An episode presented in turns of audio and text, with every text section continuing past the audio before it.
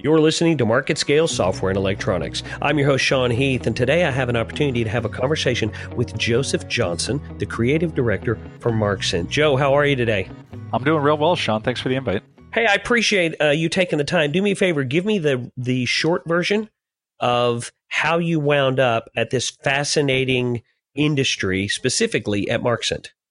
Uh, after uh, finishing up some work uh, in Seattle uh, on a UX team, uh, came back to Tampa and was just looking for an innovative company uh, that was doing interesting things. And uh, Marxent was exploring how to use augmented and virtual reality for marketing and retail. You know what's really interesting about that is you went from UX design, which is typically looking at a screen, right? Whether yep. it's a handheld or a mobile or a desktop, a, a monitor, to an actual full immersion user experience. Was was there a little bit of a learning curve when you, or did you just jump right into it? Uh, there was absolutely a learning curve. Um, you know, uh, user interfaces in uh, in in the virtual screen space are very difficult, uh, or at least they were very difficult for us at the beginning uh, it's hard to determine, uh, you know, what scale text is supposed to be at, how people are going to interact with elements. Uh, you know, because you don't always know what their primary control system is. You don't know if they have access to controllers. You don't know if they're just going to be basically looking at things, uh, which is the the old way that we dealt with uh, interactivity. You would long look at something. It was sort of like a long press and a gestural uh, input. so yeah, there were definitely some some learning curves. Now, you know, normally I would say, hey, it's at this time of year, it's trade show season and conventions, and you're earning your frequent flyer miles. And then I would try and get sneakily get to you to reveal some sort of secret or new project that you're working on. But you guys already revealed something called Marxent 3D Cloud. You showed the whole world at Shoptalk 2018. So go ahead, spill the beans. Give me the details. Oh, the I mean, uh, the uh, the details there are that uh, we had signed a uh, we had signed a deal with Macy's uh, to produce a, basically a prototype for them. Uh, we produced uh, a in store retail virtual reality headset experience where users can design their room on an iPad with a concierge, or even looking further down the line by themselves. then visualize that space in virtual reality. and it basically eliminates doubt about you know what fit, what what what goes where, how it's all going to look. Um, and uh, we've we've seen really tremendous results from it. You know, one of the challenges that I I know must keep you awake at night is the fact that virtual reality requires you to supply every element: sight, sound, tactile, even smell, depending on what you're trying to accomplish. Right? Whereas AR is the the air is already there. You don't have to create that tree you just have to augment it. Tell me a little bit about the the the different sort of thinking cap you put on, or is there a different thinking cap for either of those arenas?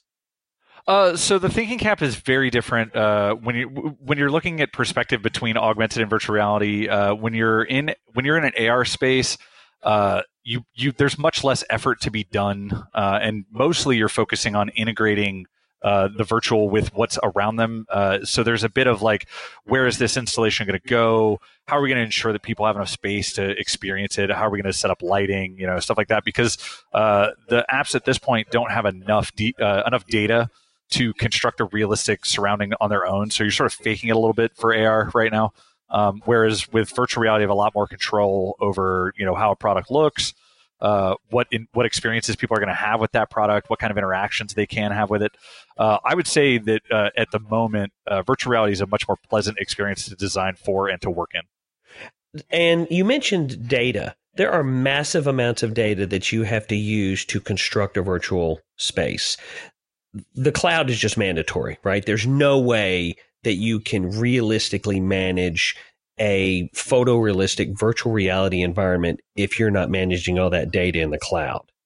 Yeah, so uh, that was actually one of the big challenges for us when we were moving into retail. So uh, the original idea was that we would do everything from the cloud and we would just drop models onto devices as necessary. Um, as it turns out, uh, a lot of retail locations do not have great internet access. Uh, shocker, I know. Um, but uh, what we've had to do is we've developed uh, local caching systems, uh, basically on-location servers uh, that can handle, you know, the the data updates from the catalog overnight. Uh, has been a lot of uh, has solved a lot of problems for us. Uh, but in locations where uh, connectivity is good, uh, we absolutely prefer to drop the data from the cloud, uh, just because it saves a whole bunch of technical problems for local support staff, which are not always necessarily empowered to make the the decisions that we need in order to deliver content when we need to deliver it. So let's talk about that processing that needs to take place. If you're going to do it on site, are we at a point where we have the technology to accomplish the things that you see when you close your eyes and you think, oh, I want it to do this or I want it to do that? Or are we going to need to access quantum computing or get Department of Defense level, you know, processing? Are we close? So NVIDIA uh, has done a lot of effort uh, in making uh, VR accessible f- for basically anybody, um, and we basically have enough uh, computing power in a in a desktop PC at this point to I would say create the level of graphic detail that say the layperson is really comfortable with to say, wow, you know, I, I didn't imagine that this was possible. Uh, as far as like you know truly photoreal stuff, the sort of things that you can imagine from say a blockbuster movie or something like that, you know, you're looking at like five six years down the line. So, do you find uh, that some of your biggest critics are your in-house artists and they drive you crazy. We've oh this thing is just not right. I can't get this leaf right, or that chair is just not the way I want it to be. Uh, I would say it's more likely because we have a really great in-house uh, technical art team. Our, our, our technical art lead Vince Killian um, does a lot of great work in trying to optimize uh, what we can do with the types of tech uh, that are currently available. Uh, I think that the product owners, you know, the, our uh, the retail uh, product owners, are the ones who are really pushing for uh, true, you know, photorealistic uh, models. Uh, we do our best to make sure that any trade-off that we have to make in app, you know, because of computing power limitations on a de- on a given device, you know, like say an iPad, an iPad has just a lot less computing power than a than a, D- a, a desktop PC um, we are doing the best that we can to make those trade offs basically invisible for end users. Computer vision is sort of changing. Originally, VR was a neat little toy. You know, it was, a, oh, look, it's an entertainment thing.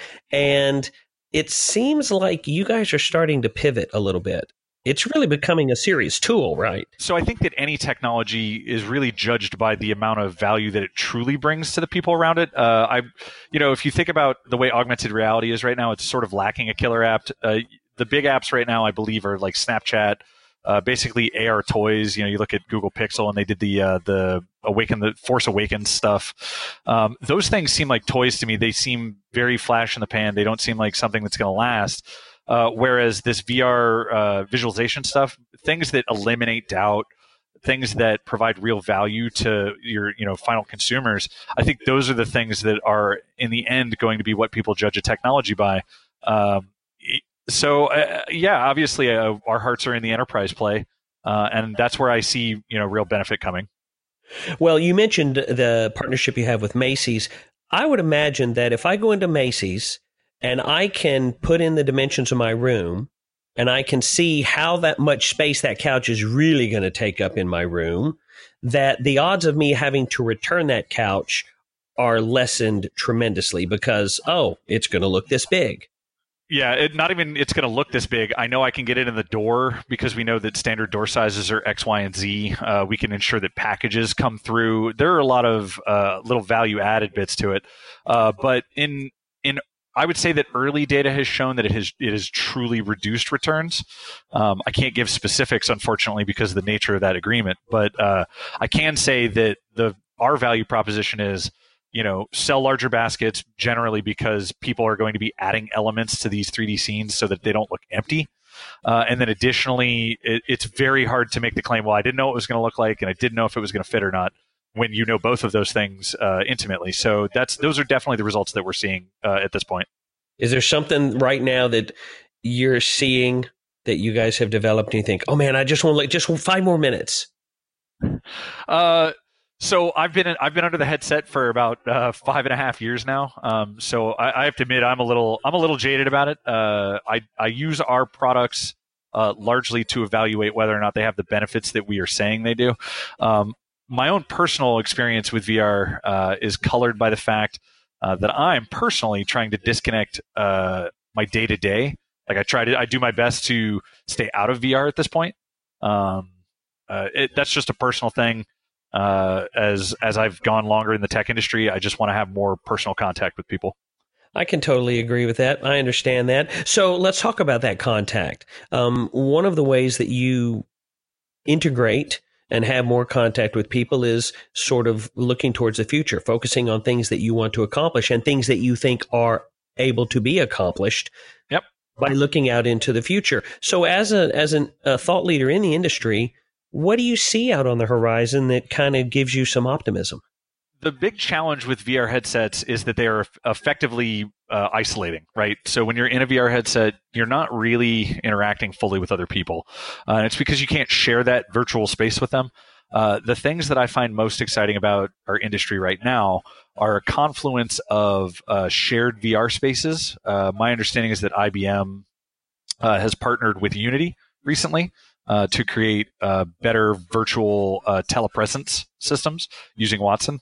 Um, additionally, uh, as uh, headset tech gets miniaturized and uh, displays get better, uh, the reality of a hybrid AR VR headset comes along that you could you know pack into a pair of glasses rather than a giant you know over over the eyes headset.